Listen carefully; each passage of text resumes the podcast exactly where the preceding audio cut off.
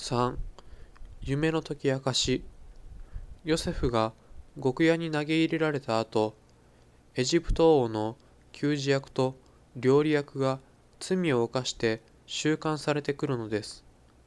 ある夜給仕役と料理役の二人がそれぞれ意味のある夢を見るのです。ヨセフは彼らの夢の説明を聞きそれによって彼らの運命を告げるのです。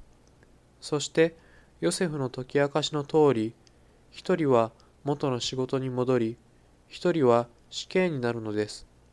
助かった給仕役はヨセフの無実をパロ王に告げる約束をしながら自分が助かってしまうと世話になったヨセフのことをすっかり忘れてしまうのです。世の人情とはこのようにいい加減なものです。そしてそのまま獄中の2年間が過ぎてしまいます。